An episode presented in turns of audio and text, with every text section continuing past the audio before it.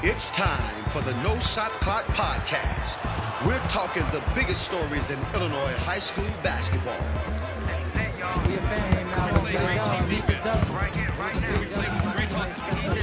My teammates really stepped up.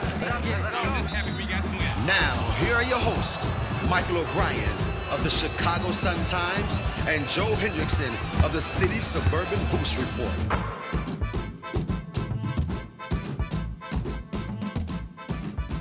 Welcome in. Happy New Year, everybody. Uh, we are just wrapped up a busy, busy, busy, I don't know, five, six, seven days of high school basketball, Mike. And, uh, we are into the new year, about the halfway point, and, uh, we got a lot to go through. And over the course of the last seven day, eight days, I'm, my days are all messed up during holidays. Um, but one, one, you know, we're not doing our usual takes, Mike, but I was going to throw one at you at the beginning of this podcast. Uh, I, I did write a story. I used to always do a story of a recap of holiday tournaments and all that I learned and gathered. And as I started, I did put that out. Uh, it's in the paper or it's in online, uh, sometimes website, but I don't know. Not that I lied about it, but I didn't learn a ton. I felt like all the teams that were kind of supposed to win won. they all played each other for the championships for the most part. There weren't these stunning upsets. There weren't these particularly, there weren't these breakout stars, uh, that just kind of, I mean, took over the holidays and people were buzzing about them across the state, you know, as far as what they were doing in their respective tournaments. Yeah, there was bits and pieces of that. There always is, but I was just uh, surprised I didn't gather a little bit more knowledge in my both the results and what I saw over the course of the holiday tournament play. And I, I don't know if that was the case for you. Um, I know you're at Pontiac a lot, but I don't know thoughts on that. I agree, especially player wise. Um, there was not even at like specific tournaments real breakout star players even like the stars who are stars already didn't do spectacularly great. You know what no, I mean? There were no whopping numbers. Yeah. Um, I, I, with maybe beyond uh, how uh, Trey Pettigrew, I think, is the one that did put up big numbers. Um, he took a lot of shots. That's the one of the good things with box scores at Proviso West. Um, but he did put up big numbers. Other than that, though, yeah, Braden Huff at Glenbard at York didn't do, you know, crazy things. There weren't you know, Jaden Schutt at Plano didn't do crazy things. AJ Casey, you know, played, they, they all played well and they won yeah. generally, but there weren't, yeah, there weren't big numbers and there wasn't like some, you know, Cully Payne type breakout, you know, thing where a guy just goes nuts that we knew was good, but yeah. However, team wise, I don't know. I think it was about the same for me. Um, maybe in a negative way though. Some teams that I thought, like Lake Forest, for example. I got my first in-person look at them uh, early, you know, Monday morning at York, and they were even a little better than I expected. But then they went out, and that was the last game they won, you know, of the holidays. You know, they lost to good teams, Rolling Meadows and Leo. Uh, but I was, so I was a little surprised by that. And that happened to me a few times. St. Charles North, I was pretty impressed with. And, you know, they, you know, they they did fine, but they didn't really live up to how good I thought they might be, and that was kind of the trend with me. Um, a, a, lot of teams maybe underperformed what I thought they might do. Um, Oswego East at um, Hinsdale Central, you know, I thought maybe would. I'm kind of surprised what happened with them in general. So, yeah, there wasn't like a team that did really well. Uh, maybe Burlington Central. So I feel like I didn't learn a ton as far as oh that team's way better than I thought. Yeah. Which happens a lot. Well, we're going to, much like our preview that we did two weeks ago of all the holiday tournaments, we're just going to kind of uh, go back and forth a little bit of what we saw, what we gathered uh, from each of those tournaments, and and you can start off, Mike, with whatever tournament you like. Start uh, at York. It's where I started on uh, early Monday morning, and um, went pretty according to plan, other than the Lyons beating Bolingbrook. At this point, Lion, for those who don't know, Glenbard West smashed Lyons in a completely non-competitive title game. This was a Lyons team that had won, I believe, eight consecutive games on the way in. Now, there weren't a ton of great teams in that run. They did beat, I think, Hinsdale Central early December, and then they beat a good prospect team, and then they beat Bolingbrook, you know, by 12 in the semifinal. But then once again, they just, you know, they lost to Glenbard West pretty significantly by like 30 points a few weeks ago, and it happened again, and it was just never a game, so that was kind of dull. And I mean, well, to, well, to that, to that bracket, Mike, if you really broke that bracket down, and you know, these holiday tournaments are done usually, you know, two weeks in advance, and there's usually some games that are played post bracketing and seeding, and that bracket was kind of just, uh, I mean, just kind of a hot mess of, of, you know, Riverside Brookfield was clearly one of the top two, three teams in that bracket. They were out of the tournament. Uh, Ignatius was very heavily hyped, highly ranked, has really struggled the first half of the season. They get upset in the first round. Um, you know, there were some other. Uh, Solorio didn't play. Which Solorio didn't play, and, yeah. and there was already a little four-team bracketed we talked about where Montini, Andrews, Solorio, and York were all bunched together. Not very strong. So I mean, that bracket was there for somebody to get hot and win, and to LT's credit, they did. And then each step of the way, and I did watch a lot of games um, at York, and you know, I, I Glenbard West was just so much better than everybody. I mean, as proven by the scores. I mean, they they had a little scare in the first quarter with Leo, and then ended up beating them by 20. But you know, I, they I watched the Rolling Meadows game. They were complete control of that game, uh, and then obviously they just thrashed Lyons. So, you know, Glenbard West this is a very good field. It wasn't an elite, elite field. It was definitely one of the stronger ones in the state and one of the best that York's ever had, if not the best.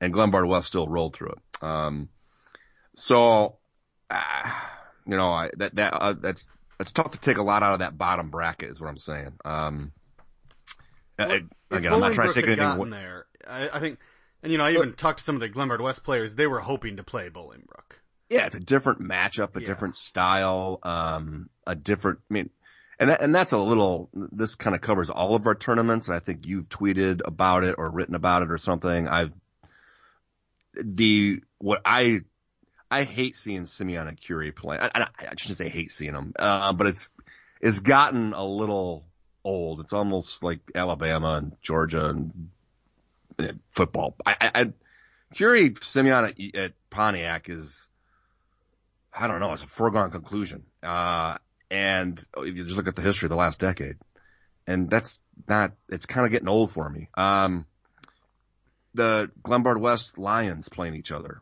I, I, that does nothing for anybody. They're both West Suburban Conference schools. Uh, there's another one. I, there's another conference. Glenbrook uh, North played Glenbrook, Glenbrook South. Yeah, and I think and I think Glenbrook South and Glenbrook North play each other next week. They do. I think. Yes. Curie and Simeon play each other next week. They might reschedule or or, it, or, or yes. this week. Uh, a lot of that is was taken. I, I, think there's one more I'm missing that I can't think of. Um, somewhere in the state that anyway, it just wasn't appealing. Uh, at these big games that materialize. So I don't know. I, I do you know who delivered for us, Joe?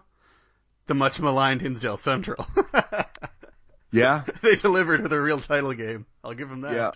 Yeah, they did. Uh, and, and, uh, an intriguing one at the plain old Christmas Classic. Yeah. Uh, oh, yeah. You know, yeah. Burlington Central and Peoria Notre Dame. I know a lot of, I don't know how many, how far the podcast reaches, but, you know, that's a game that, you know, are two teams that are legitimate shot of playing in Peoria. Uh, Pekin had a nice Cham- one too. Champaign. Yeah. Um, with, with the, so, kind of feel, but uh, anything else on York? I guess I don't know what to do with Lyons. I mean, I don't know what to do with them in the rankings because, I mean, it's well, it's hard. I mean, I mean, they're a team that got beat by. I think they lost to twenty to Riverside Brookfield. Um, you know, I think they lost to, uh, and I, it's. And I, I'm not trying to pick on LT. I like LT. I mean, they're a solid team, but um, I, the, I just felt like that top bracket was so much better than the bottom bracket. And it proved itself and, you know, uh, over the course, just even watching the teams and the games, I, I just don't think they were as good as some of the teams that I saw in, in the, in the upper bracket. Even the Lake Forest team that you mentioned. I mean, I know they, you know, they lost to a good, I was, I watched the Rolling Meadows Lake Forest game. Um, you know, Asa Thomas, Cameron Christie, it, it, kind of a, I mean, Cameron scored 21 or something, but it, it, it wasn't, um, it, didn't, it didn't end up being the game I thought it was going to be and Rolling Meadows advanced. So it's not like they lost to a, I, I like Lake Forest. I still like them. I think they're tough. They're gritty. Uh, I, I, think they're going to have a good second half of the season and they're going to be a major, major threat by the time March rolls around because they're 3A and they are going to be primed and ready with the schedule they play. Uh, they, they've looked good at, you know, I've seen them three times now and they dismantled Oak Park. They, you know, beat, um, back in the beginning Ignatius. of the year, Ignatius. And so I, I think that is a team that did not well, you say perform. They did lose a good Rolling Meadows team that did not advance deep in a holiday tournament that we're going to hear a lot from over the course of the next two months. Yeah, see, I'm puzzled because I look back at their resume now, and that, but that's all they have is the Oak Park and Ignatius win. Two teams who've been pretty disappointing, I think, overall, and the rest are not good. So it's difficult to rank them when they haven't beaten anybody that is in the rankings. You know what I mean? It's so you end up near the bottom, which is what happened with Lake Forest. Um, so they, they got kind of, cause their team I think is better than that. Maybe I had them overranked to go in, but it's difficult. You know, I got to put them behind Rolling Meadows. I got to put them behind Leo, um, after those losses. So that's, even though it's consolation, I guess. Ugh. Um, and I guess the Bolingbrook thing is interesting to me because, I mean, man, if it wasn't for HF winning Hinsdale Central, you could really say that the whole like South Suburban Hive was deeply disappointing, you know, in the holiday tournaments. You know, Hillcrest losing to Hyde Park. Um, you know, we had the uh, Bolingbrook, you know, dropping a couple.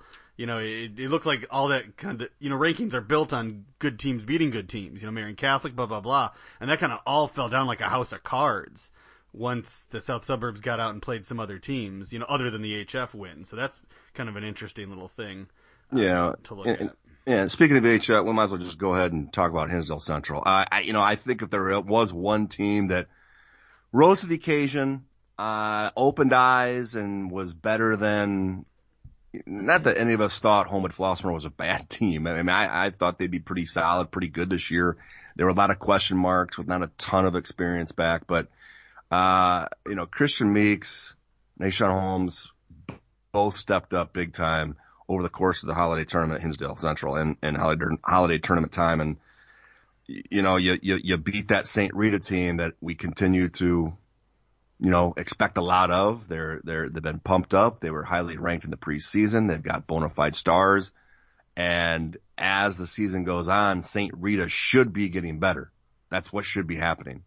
And HF took them out in the second round. They took a you know, I don't think this is one of the best Stevenson teams you're going to see over the last uh, 10, 15 years, but you know it's a quality team that's well coached. Took apart, you know, they took took down Stevenson, and then really took apart Oswego. We used a team I really like, you know, and, it can happen on, on a given night. I get it, but that score, uh, I, I did pick HF to win the game, but I just because I thought Oswego East was due for a loss, and I expected a a nail biter, and it didn't happen, didn't materialize. So, uh, congrats to HF because I think you were a big winner over the course of the holidays. Yep, they've won eight in a row uh, overall since that loss to uh, Marian Catholic. I think that one point you made is key, and boy, is that something you saw at Pontiac. And and that, maybe that's you know you mentioned parity. I know in your wrap up. I mean, it is so true on any given day, especially with the teams that are kind of below the top level, you don't know what you're going to get night to night. I mean, Joliet West, great example. Bloom, Benet.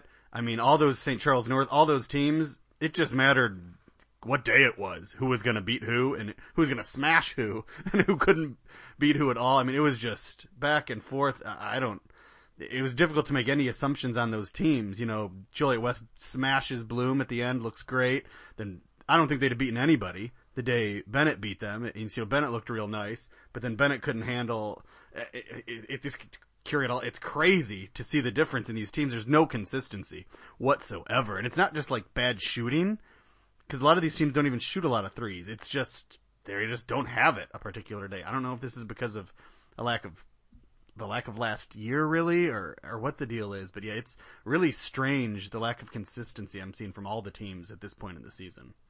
Well, I think HF was a story at Hinsdale Central, and then you know Oswego East they did get their their wins and got to the title game and lost to HF, got thumped pretty good. But I think the question I have is coming out of that tournament is, you know, how good is St. Rita going to be? How how good is Marian Catholic going to be? You know, two teams that were, you know, preseason um, pretty highly regarded, uh, both expected to be, you know, the, near the top of their conference or win the conference and they both were out in the second round. So I, I don't know. Uh, I think there's I've seen Marian Catholic now a couple times, and I think there's you know it, their, their ceiling is a little lower than I thought it was going to be based on I, I just don't know how well they, sc- they consistently can score the ball.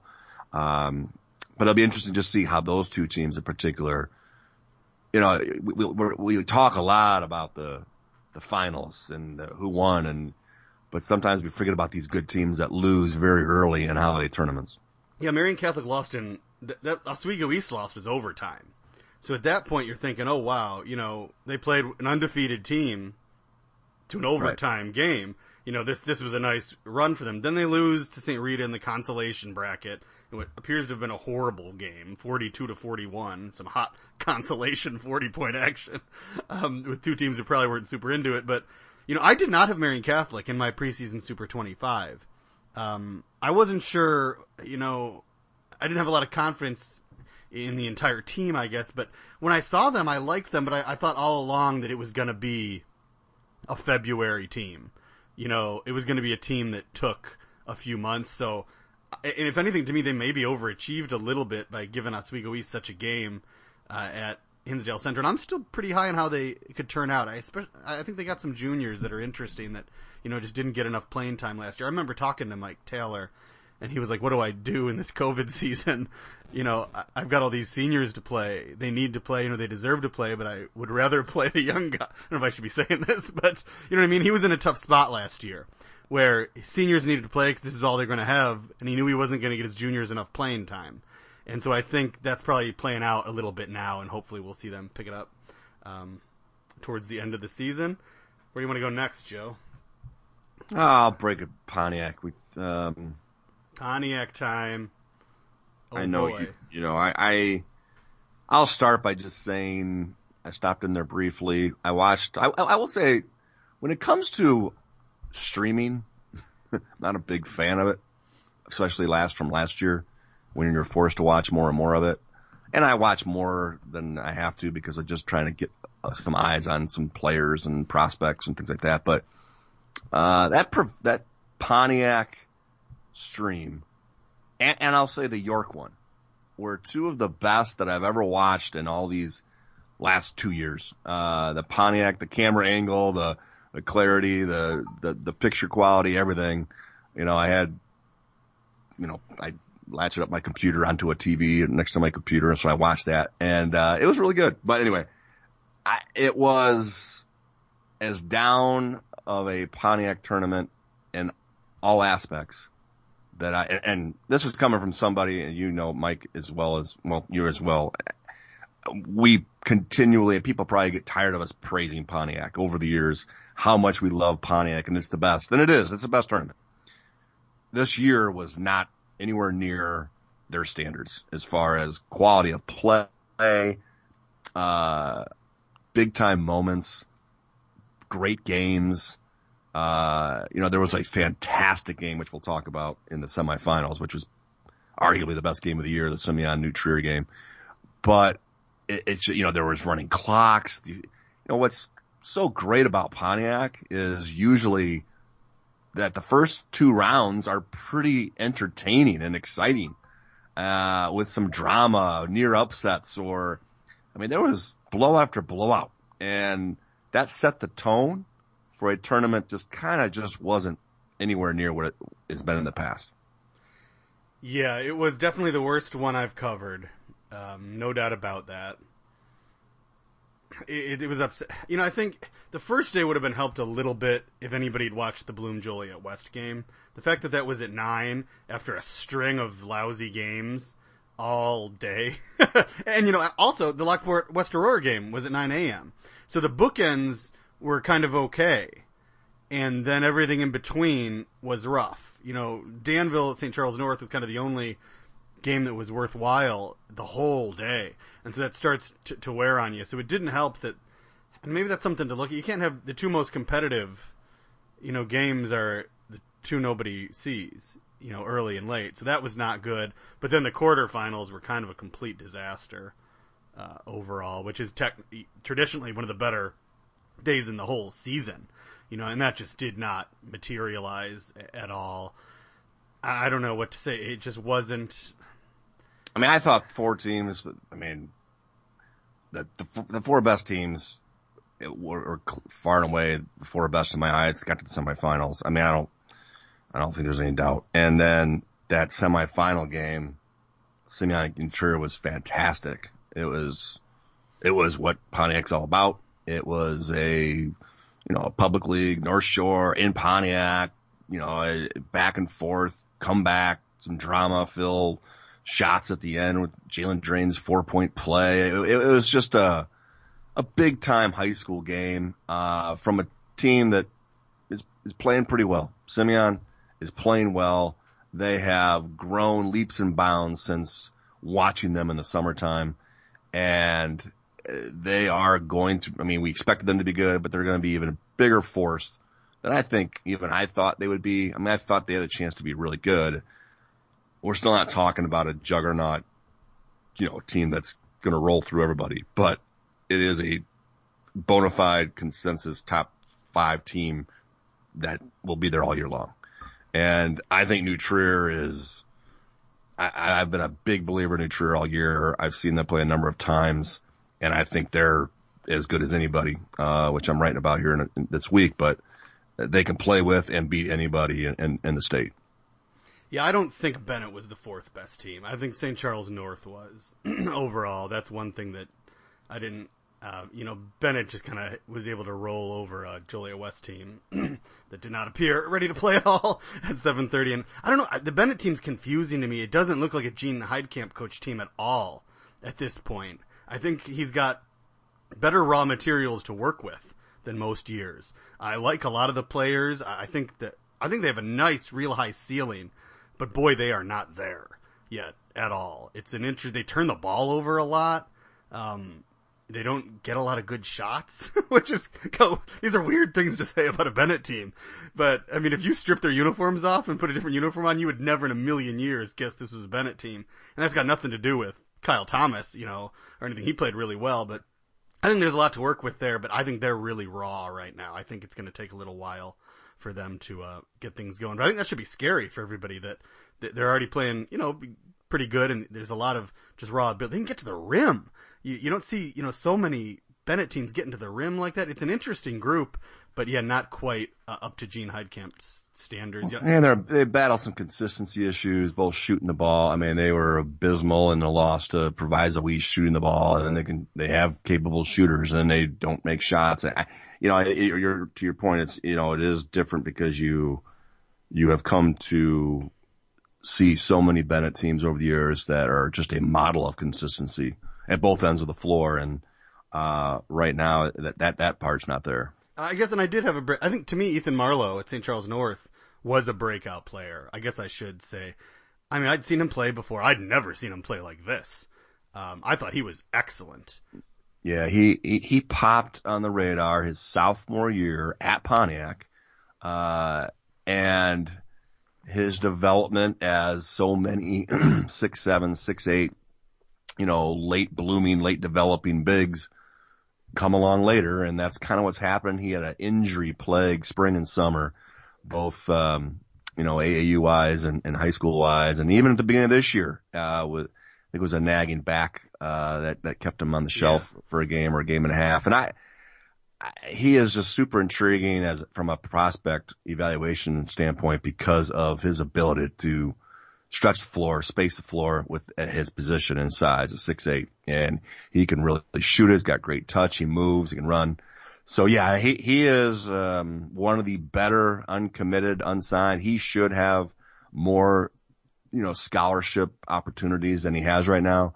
He is clearly a scholarship kid, uh, whether that be at the, you know, the division two level, NAIA or low division one. And, and, um, you know, I think he just needs to be seen because he hasn't been because of those injuries over the spring and summer when all the eyes are out watching college, uh, college coaches are out. So He was a, a big, yeah, the best player at Pontiac. I mean, I saw every winner's bracket game, and there's not a question in my mind that he was the best player. He's automatic in the post. He was blocking shots. As you said, he hits threes. I think one of the issues, especially with people just kind of monitoring things, and I spoke to Jim Drengwitz at Pontiac about this, is the rebounding numbers were horrible on the official stats. They were just wrong. And I think that really hurt Kyle Thomas and Ethan Marlowe when it came down to all tournament and the AC Williamson. I mean, there were a couple games where they were five rebounds short on those guys, where they had them with nine and 10 and they really had 15 and 16. You know, they had hugely dominant high school rebounding games, Kyle Thomas and Ethan Marlowe. And if you add that to what Marlowe, Marlowe's scoring numbers and, you know, he had assists and everything, you would really seen what a dominant player he was. Can you give a clear definition? Again, I, I know what the definition is of the AC Williamson Award at Pontiac. Yeah, they announced it, it's um, it's I- I- I- sportsmanship is first. That's number one, and it, it that's basically it. It's sportsmanship and how you play. They had a, a longer announcement, but basically, if you mouth, if the refs don't, if the officials don't like you, if you mouth off or showboat, you're done. I get that. Right. I mean, it's odd and different than any other because it's not a tradition. It's not MVP. I mean, Yeah. I, which again, I keep telling people when they keep texting me or emailing me or tweeting, DMing me. Um, you know, I mean, I, so I, I, it's, it's, it's a frequent thing that I get over the years. And Yeah, Wes Rubin won it, and you know, I think one of the things as soon as he won it, uh, it kind of like made a little bit of sense to me because man, he threw down some absolutely amazing dominant dunks, and he doesn't like do anything after them. You know what I mean? He just runs away. I, I think that the officials probably really liked that. You know, because it's not what you I'm all for days. sportsmanship awards. Uh, but let's just call that, you know, I mean, I, I with a, with a tournament not having an MVP, it confuses fans. Yeah. Do you know what I mean? Oh yeah. Well, well my question was, I don't know what, and I'm gonna honestly say what I think of, but Jalen Griffith was the leading scorer in the title game with 17 points, played excellent, and he hit the three threes in a row against New Trier in the terrific game that, I mean, yeah, Jalen Drain had the four point play, but that doesn't matter if Jalen Griffith doesn't hit three in a row, you know, to start it. And he had a great game in that. To me, Jalen Griffith was kind of the clear AC Williamson Award winner. I didn't see what he did. Um, like I said, I think even Marlowe was the best player, but he didn't make it to, you know, the last day. So, But how do you determine, like, how, I mean, well, it gets worse. You're, you're, you're basing it on a performance, which it's not about. well, I, I watched it and he didn't and do then- anything like, No, right. But there's a lot of players. That, I mean, so you just take the best player who had the best behavior? I get, I don't know, like Avion Morris got a technical. That- that- but that's what I mean. Like, it's so but, but this is what happened with Avion Morris. convoluted with, uh, of, of, of how to figure this out. It's worse than that. Not not only did Jalen Griffith not win the AC Williamson, he didn't make second team All Pontiac. He was an honorable mention. Yeah. It, I, I- I would I was shocked when they named him honorable mention. I mean, and you know, I'm just gonna. I think I don't. I think a lot of the people were confused about which of the three Simeon guards are which. You know, I think I- that happens when you only show them but, play a I, few but, I, games. but I also don't like that the officials are the ones who vote on it when of all the officials. I'm sorry. I'm done. I, I, I'm done not complaining about what goes on down there, Mike. Eh, come Oh, yeah. on, man. There, there, there is no place I, I, I- that, that the, the officiating is less what they're just basing their AC Williamson award on. I come on, I, it, it, it, they're, they they, how they act there, they act differently there than any other tournament in the state of Illinois. they do, And, I, and I'm yeah. and I'm sorry for the officials that don't, because I don't want to call It's them out by specifically name. one and a half, but mainly I, one. I, I would say no. I go two and a half, but uh, at at least I, I, I'm just Well, the one It's- guy it's handed ridiculous. out ninety percent of the tech. there's there's yeah. Uh but I'm just talking about over the years. I mean, there's been different there's been different players in this over the last decade, and it's got progressively worse to the point now where I'm hearing from the coaches, and they are like, it's it's beyond. I mean, it's ridiculous. Well, I heard from, I tweeted it out, which kind of a risky thing to do when you're spending three days down there with everybody. You know, I'm going to run into these people all over but I'm like, ah, you know what? You got to tell the truth. So I tweeted it out and I had last count, I think eight different Pontiac people, not like from a school. They were the Pontiac season ticket holders came up to me and said, thank you. That got a lot of my frustration out and they totally agreed. And these are, that's the meat and potatoes of Pontiac. These are the paying season ticket holder locals. They are frustrated by it. And no No, offense to the coaches, but that's got to worry the people a lot more. Well, it's bizarre to me. It, it, it's it's, and I feel bad for the officials that do it the right way. I wish I could name that because I don't know single. Anyway, I had two officials come over and tell me they agreed, which was Yeah, very I- shocking. I mean, I subtly tweeted about it a year, two years ago. I, I wrote about it. I did put a tweet out, uh, this year as there were f- tees being handed out and double fouls and just the demonstrative behavior of, of it. I don't know. It, it has to be said. So Also, to, to the Wes Rubin thing, he's only a junior. I hadn't thought about that. That's really weird. You know, usually they would default sportsmanship into the senior. But Yeah, yeah, I mean, that didn't what- really what- register with me that he's a junior. Whoa. That's strange. You don't have too many returning AC Williamson winners that are, uh, yeah, no, it's the best holiday tournament. I just have a goofiness with the AC Williamson and I'm sorry, something's got to be done about the, the behavior of some officials. Well, what do Uh, they do with just- the, the field too? Um, more and more. I mean, Pontiac, they succeed. They need a dominant, a strong Central Illinois team. Well, it's it, and it's no fault of their own. I mean, you've you've got some programs that historically have been very good. I mean, Peoria Manual obviously has had an unbelievable run over the years. Uh, Danville here and there has been good. Bloomington here and there has been good. So you you you put those together. Am I missing one of them? I think that's it. Um, That's it. And Bloomington's future is bright. I saw we saw some really good players. but my point is, you would usually. It's very rare where all three of those are non-existent.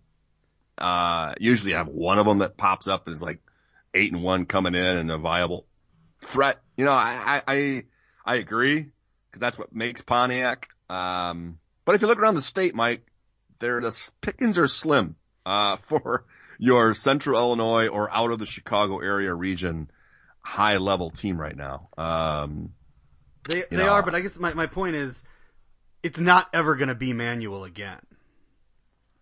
This, it's not that the team is dying; the school is dying.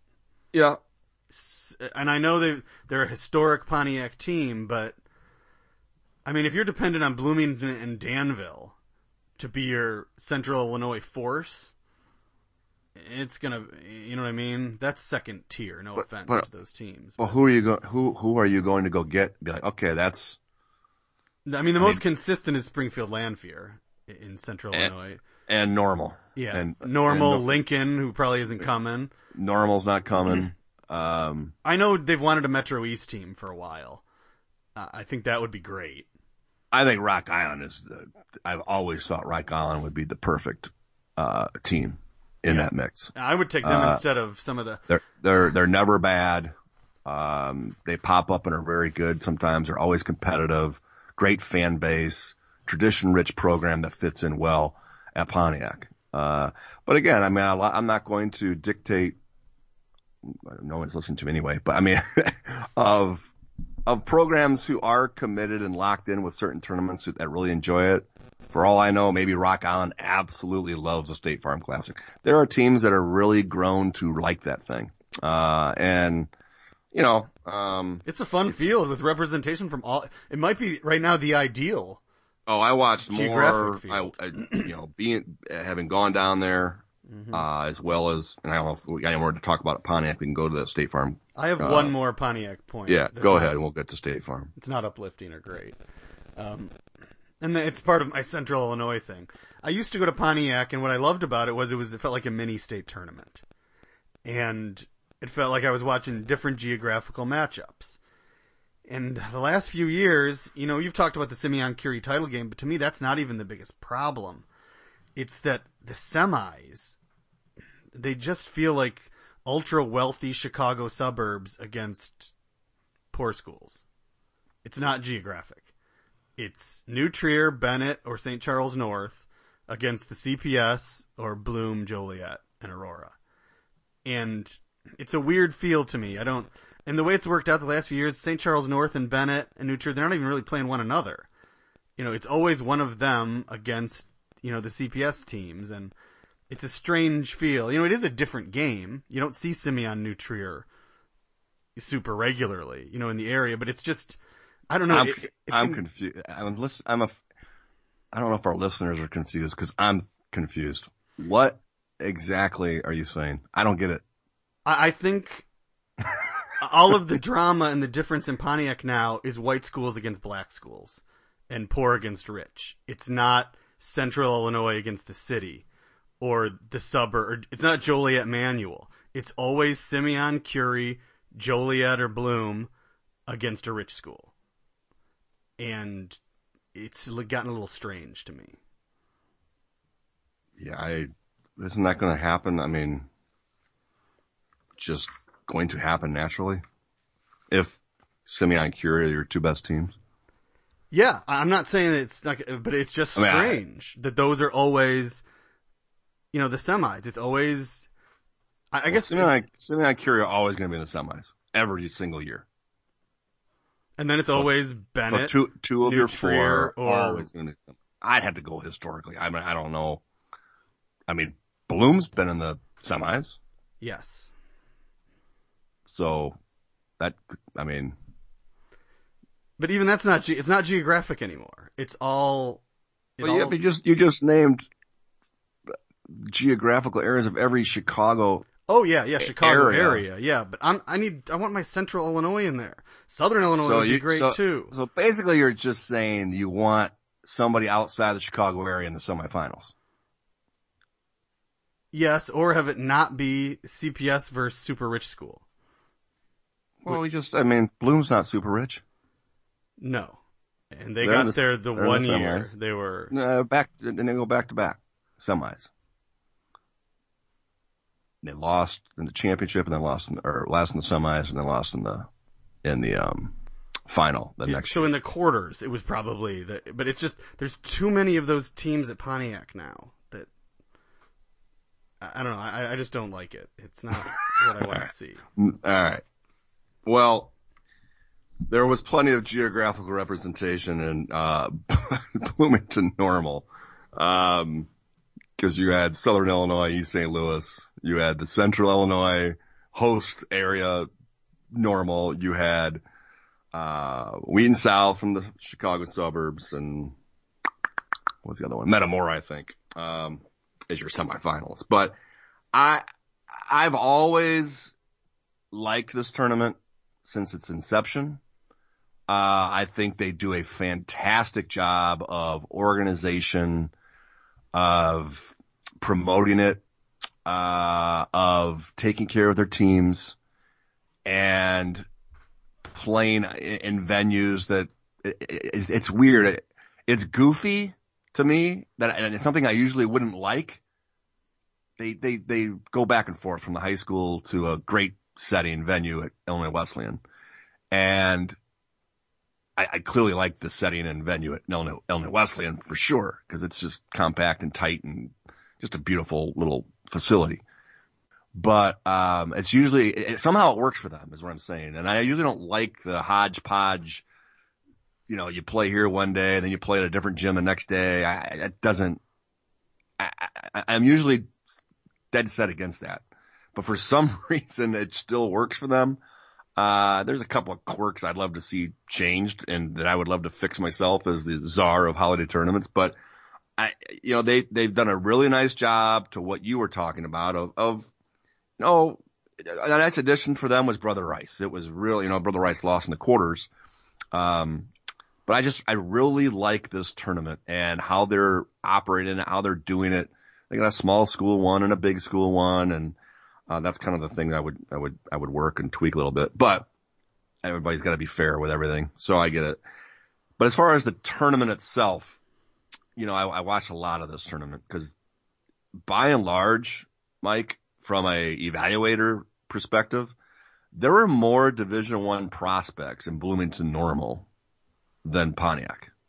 Uh, as far as on the in the rankings and particularly in the junior class, uh, there were a lot of lot of kids and some people that in Chicago area would have no idea who Ty Pence is from St. Joseph Ogden, who's in the small school, and who Ethan Kaiser is from Metamora, and Omarion Nimmers from Rock Island, and, and, and on and on. But uh, and then you got your, you know, brother Rice, Ahmad Henderson. But I, I, I just came away with this tournament.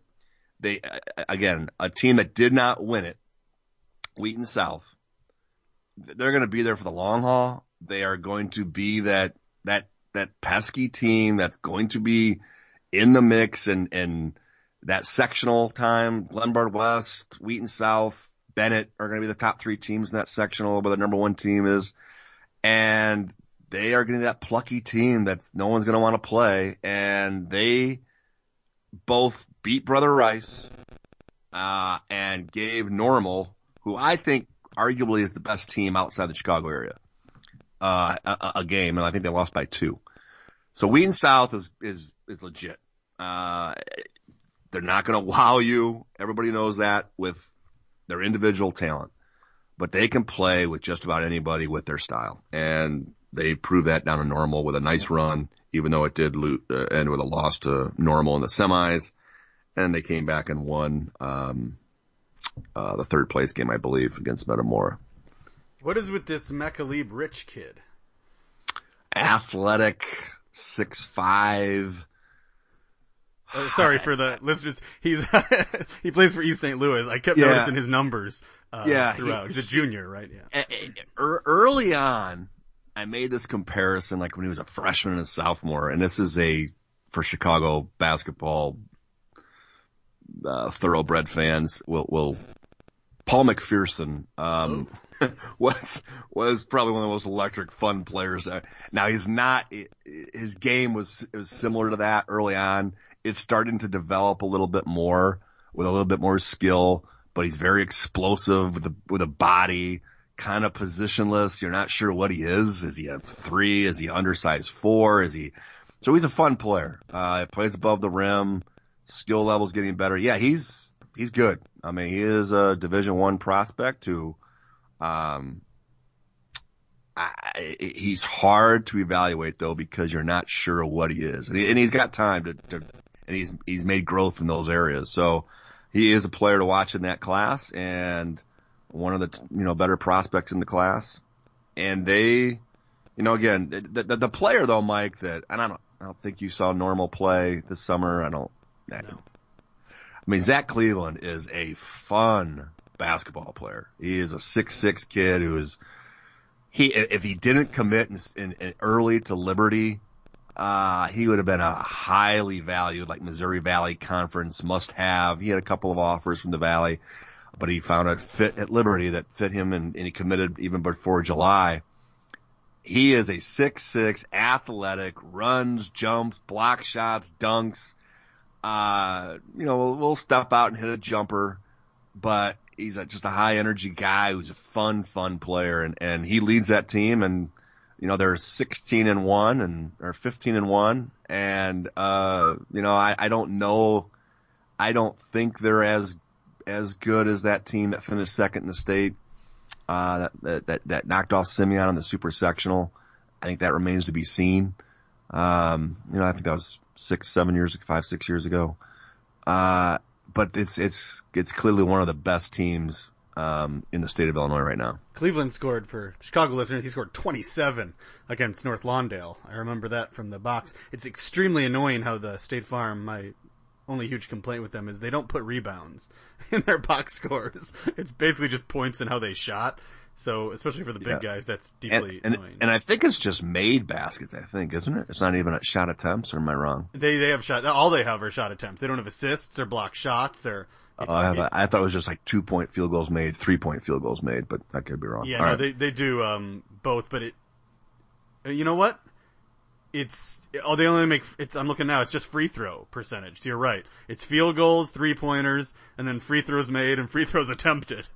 Yeah, I mean, we've made huge points. headway over the last decade with holiday tournament websites. It they're they're awesome. They really are. Uh, a lot of them. You, you get so much because when Mike and I do these podcasts and we do our articles and we and it, it, it's so much. It's so difficult to find info without doing a ton of legwork and homework on individual stats and players and over the like like college you just look anything up online you find it instantly you know if a if a player played well over a four game stretch or is hot or cold or struggling or dominating on the boards or whatever and so you get this glimpse into what uh you know research is it's a little easier at the holiday tournament time and it, and it's great to for the fans and people like us who want to highlight the sport Yeah, and they've always done a nice job. Uh, we should move it on. We're getting uh, Proviso West. I stopped by briefly on Monday to watch a little Kenwood. Got a little look at Jaden Smith and some. Uh, it's really about it. It was very hot in the gym and no one was there. um, but they had a nice crowd for the title game. It was Young and Kenwood.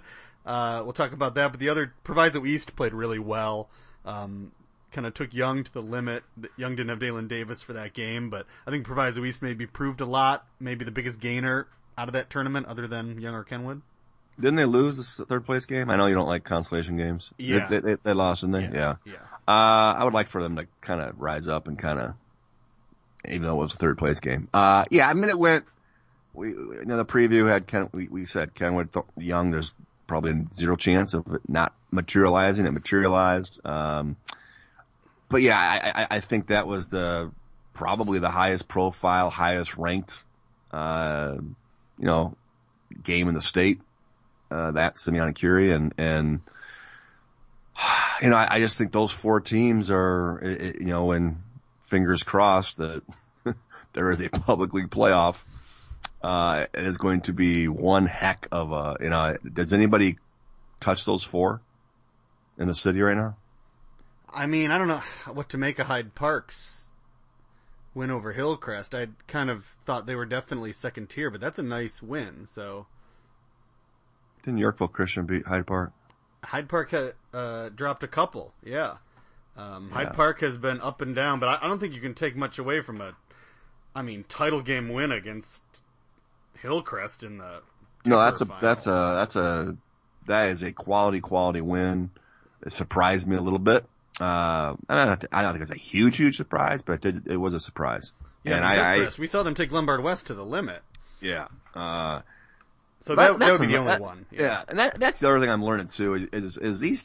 I, I, I've noticed. I mean, people are really bringing it when they play Glenbard West because I think they've gotten so much hype and they're number one and.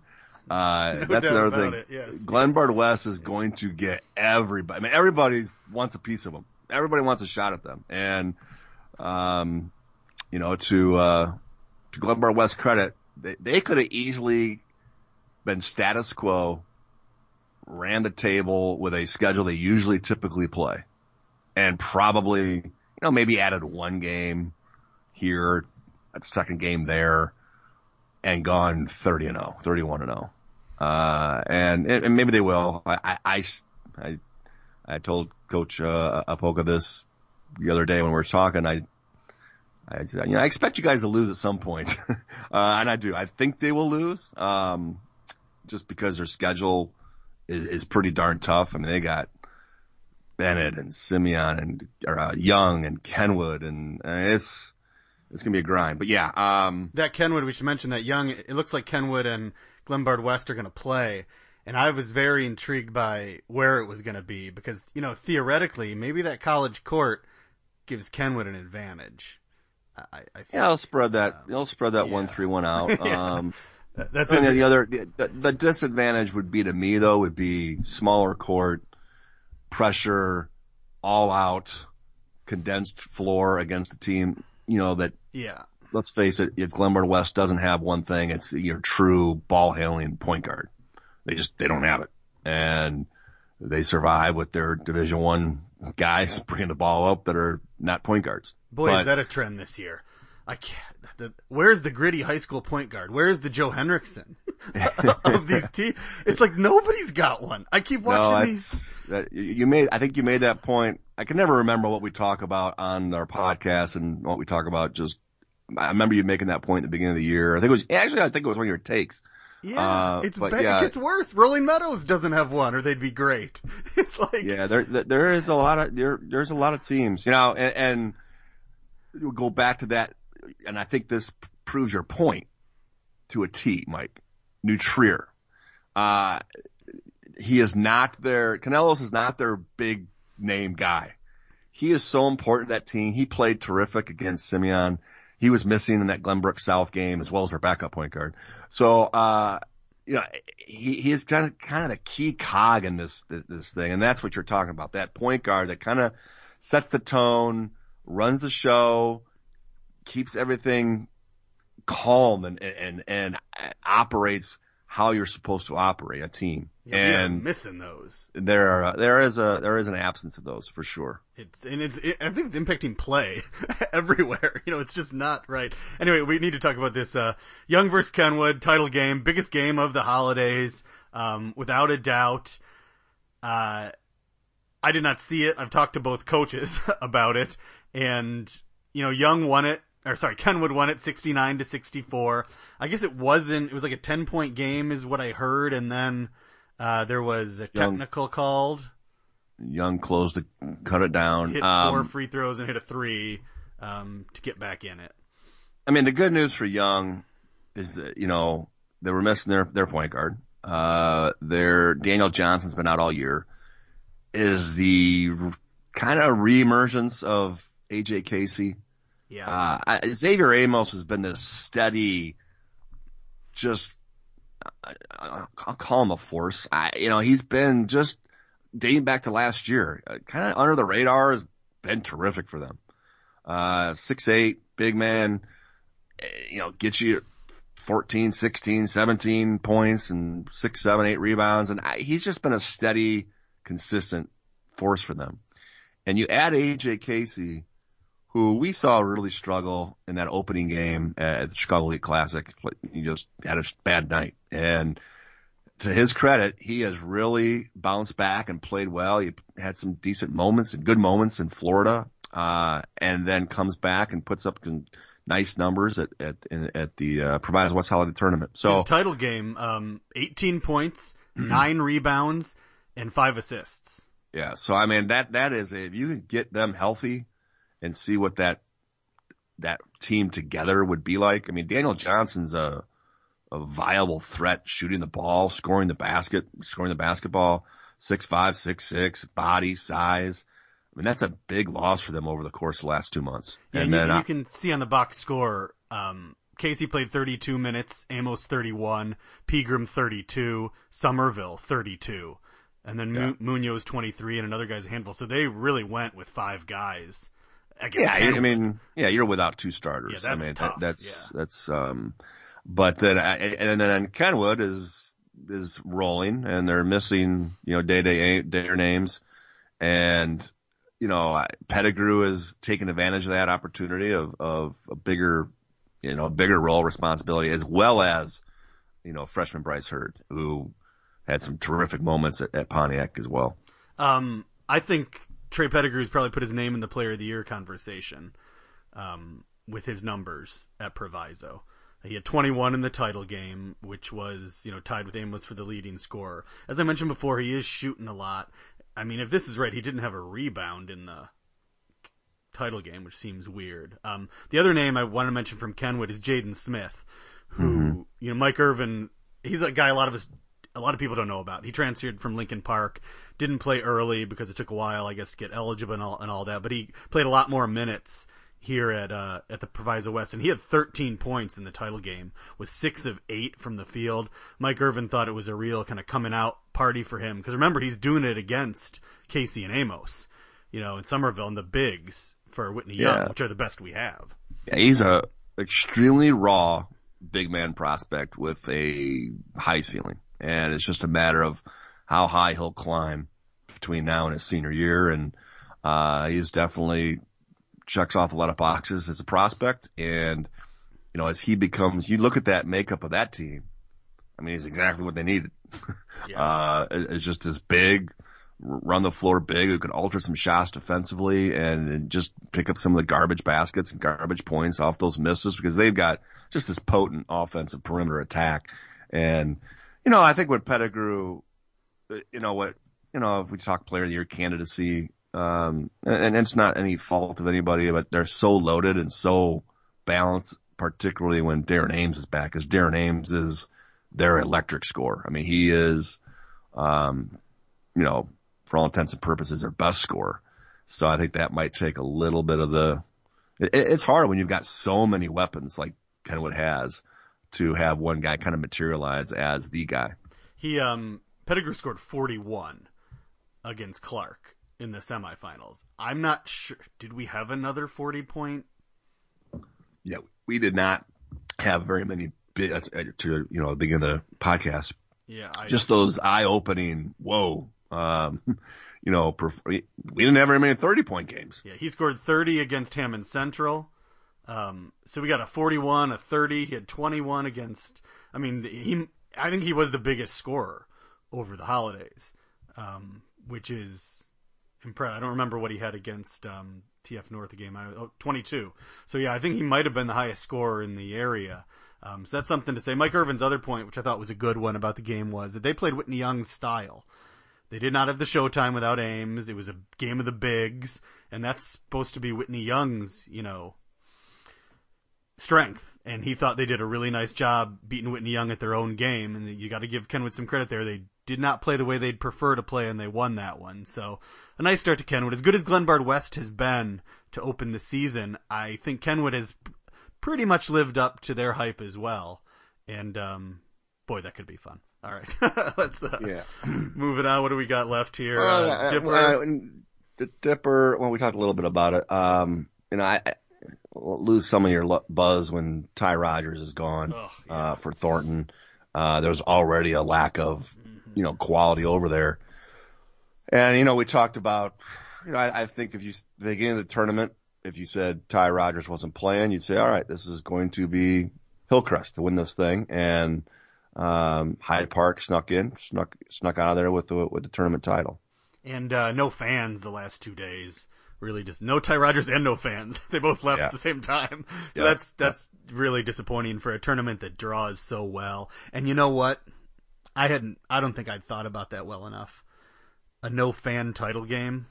Yeah. Yeah. Uh, that's Yeah. a lot of different, Yeah. a lot of different things can happen as a result of that. And- well, you know what? These Hyde Park kids are used to that more. Um, yeah. Well, you know, Hillcrest didn't have any fans, did they? They were one of the suburban teams that didn't really have many here. Okay, so I take that back.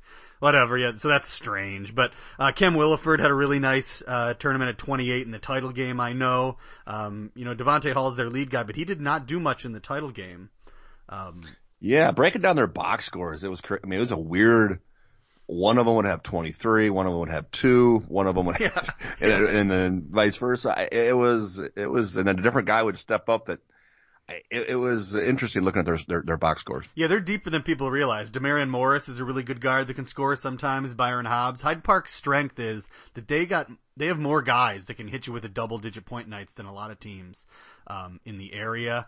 And it'll be interesting to see what they do going forward. Uh, Thornton was also without they were missing two guys in that loss. So, you know, I knocked them out of the rankings. You don't know what to do with, with that, so they're gone for now. But as long as Ty Rogers is back, I'm sure they'll jump in. And so let's let's finish this up with.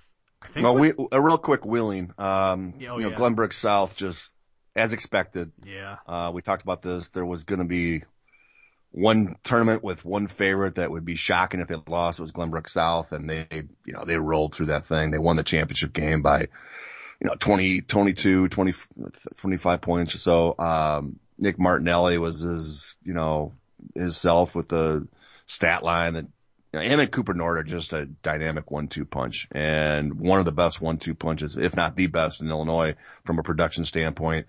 Uh, I, I did not, you know, pay a ton of attention to Wheeling this year. Um, you know, I don't think there was any big surprises either other than a couple of upsets that, uh, that happened early on. Um, you know, a couple of teams that struggled, but just having not paid close enough attention to it, it's hard to know like full strength, who's just different situations Notre with, with Dame surprised me.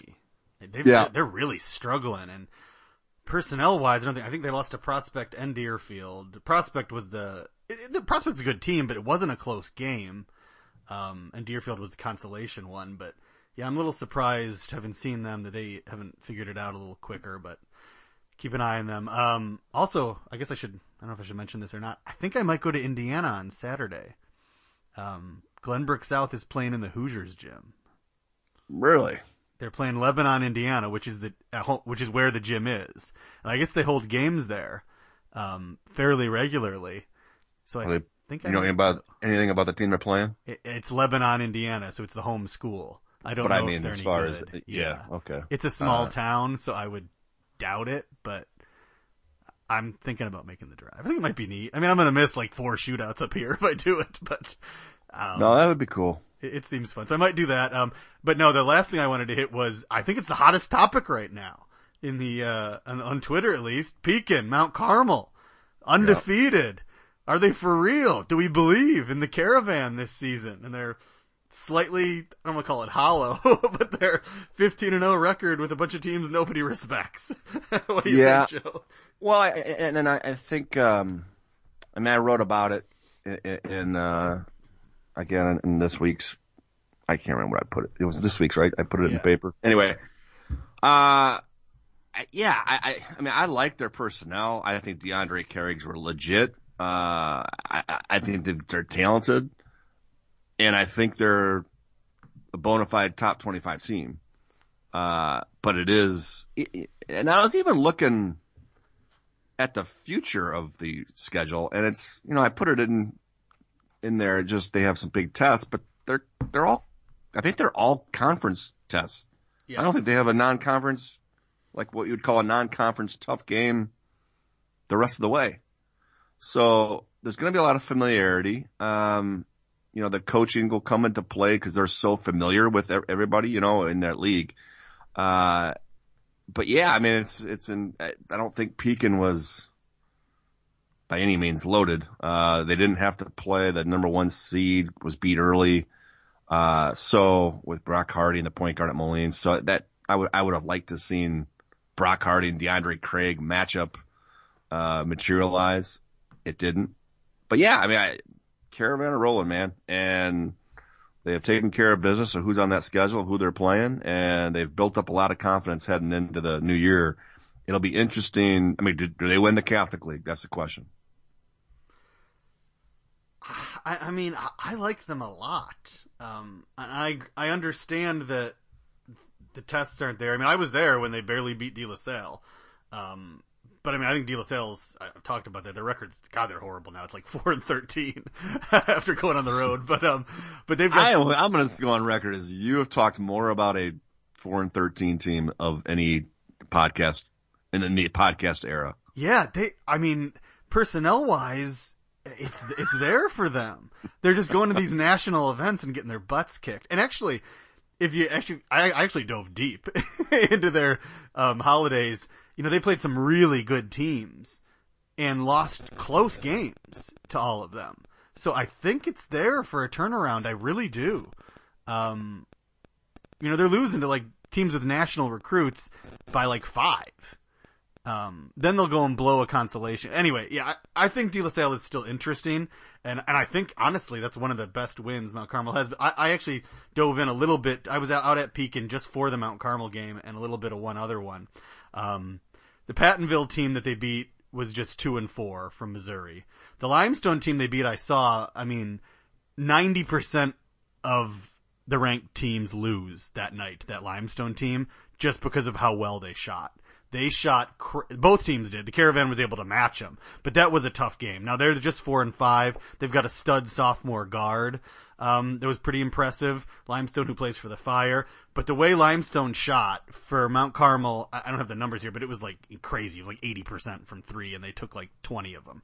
Um, to survive that game was a big win. And then they beat a 10 and 3 Rockford Boylan team So that that's pretty solid. They beat St. Charles North by 10, uh, that Rockford Boylan team. So that's a better win than people are giving them credit for. And the Morton, Illinois team they beat in the title games 9 and 3 didn't have any, um, kind of standout win for me to mention for you guys. But I, I, what I'm saying is I think that run at Pekin was a little better.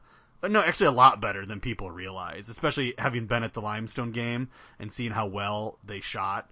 Um, I'm all in with Mount Carmel. I I get the problems, but man, there's a lot of teams out there that have pro- that haven't really beaten anyone and have high rankings. I mean, just going to play a good team and losing, I, I get it, but I think we're giving a little too much credit to some teams for playing good teams and losing, while Mount Carmel hasn't really played a lot of good teams and beaten everybody. But enjoyed Pekin. Uh, they got a lot of season ticket holders It stuck around till 10 p.m.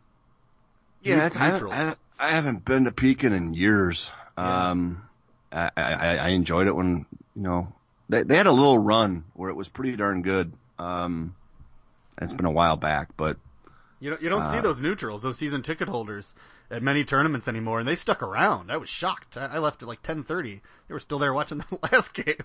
it was, uh, uh, they, were, they were hardcore. Yeah, well done at Pekin. I'm going to try and stop over there a little bit more um, than usual now that uh, Pontiac's gotten. you know, uh, uh, Evanston made a run at Centralia, uh, played a very good, Vashon, uh, in the championship. Is that, Dude, Vashon, yes, they did. Vashon is like, do you know how many local teams they've played?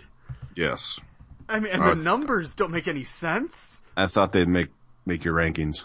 I, I mean, it's crazy. like Joliet West almost beat them. I mean, Yeah. in Tinley Park played them pretty well. Um, they've beaten Rita, they've beaten North Lawndale. Um, yeah, it's pretty wild how many. Uh, I think they got a game coming up with Whitney Young. Um, but anyway, yeah, Vashon is like a local now, but Evanston got smashed in the title game by them. Yeah. which Yeah. Uh, and then was troubles. we, we we briefly talked about, I think I talked about Burlington Central. I, this is a team I like, Mike. Um, I, I- know everybody's like, what, what do you talk, keep talking about Burlington Central? You know, they, lo- they, they were without their best player, Gavin, Gavin Sars, um, for a good two, three weeks of the season. He, he was back. Uh, they, they beat Yorkville Christian in the semifinals. They, they beat, uh, Peoria Notre Dame, which is a very good 3A team in the final. They are just a bunch of veterans, like they've been around forever and played together forever. It's a, a pretty good story and they've had a, you know, under the radar, a ton of success with a lot of wins, uh, over the last five, six, seven years. But this is, this is a team that can make a deep, deep run, uh, in the second half of the season. Yeah, I'm excited to get a look at them. Um, one of the teams that they beat this year is Huntley, who also had a nice holiday um, season, and they are on a roll. They've, lo- I think they've won seven or eight in a row, other than a close game to Burlington Central. Um, so that's a team I would like to get out and see. And I guess the other one to mention is uh, wait, I just oh Larkin. We didn't talk about Larkin at all. Oh, yeah. Um, who who had a nice win against Barrington in the title game. You know, they're in Mount Carmel's boat with they've only lost to Rockford East, which is not local, but it's not a murderer's row that they've faced. But like Mount, I wrote about this, you know, yesterday. Like Mount Carmel, they've got a lead guard. You know, who, who's really really good and experienced. So No, they, they, they, they've got weapons. I mean, they're, they're talented. Damari Wheeler Thomas, you know, head of the North Dakota State. Um, eh, you know, Fernando Perez is a, is a, another guard in the backcourt. And I love, uh, Jacob Blakely. He's a sophomore. Basically, he's a point guard who plays off, the, he'll, he'll play off the ball as well, but he is a smooth scorer, a division one prospect as a sophomore. So, uh, I'm going to get my f- first look at them tomorrow night, actually. oh yeah, I'm thinking of Uh, going too. East Aurora. Yeah. Um, so Aurora really struggled over the holidays, but um, yeah, I mean, they're they they are a team that's you know has not been talked about, and they are they've got talent, and they and they play pretty hard. So uh, it's going to be interesting just to see. I guess I have not looked at their schedule over the second half of the season. I mean, is this a team that puts together a twenty eight and two, or you know what I mean? Um, I haven't looked at it close enough because the, the league is obviously not very strong. Yeah, the Upstate Eight is rough. I looked at it. Um, I, I, I think there's a Glenbard West game. Oh yeah, they do play in a couple weeks, I think. That was about it. Um, Yep. uh, on the maybe you know that that was it. Um, that's why I needed to get out and see them. I, I think for sure. It sounds like they're very similar to Mount Carmel too. You know, Mount Carmel's got the bit, the rebounding big and Elijah Jointer, and then a great sophomore Angelo Ciravino. For those who haven't seen him, I mean, forget. I think he's gonna he'll be a college player, but on a high school court, he's already a force. Yeah, I like him a lot. He does everything for you. So maybe we should they should schedule a Mount Carmel Larkin game and uh, uh, wrap things up for everybody. All right, uh, thanks for listening, everybody. Uh, one of the longer runs of the year, but we had an awful lot to cover with all of the holiday tournaments out there. And it should be a fun week. There's a ton of shootouts on Saturday. I won't go through them all, but there's probably one near where you live, um, for certain. I don't know about the Curie Simeon game on Thursday. I was I'm supposed to hear today. Last I heard, they were thinking of trying to move it. Um, we also have a possible Chicago Teachers Union issue creeping up on Wednesday where they might go remote and get locked out. And let's not think about that um, until it maybe happens, um, which could be an issue with that game as well. But uh, enjoy the week, and we'll be back next Tuesday. Thanks.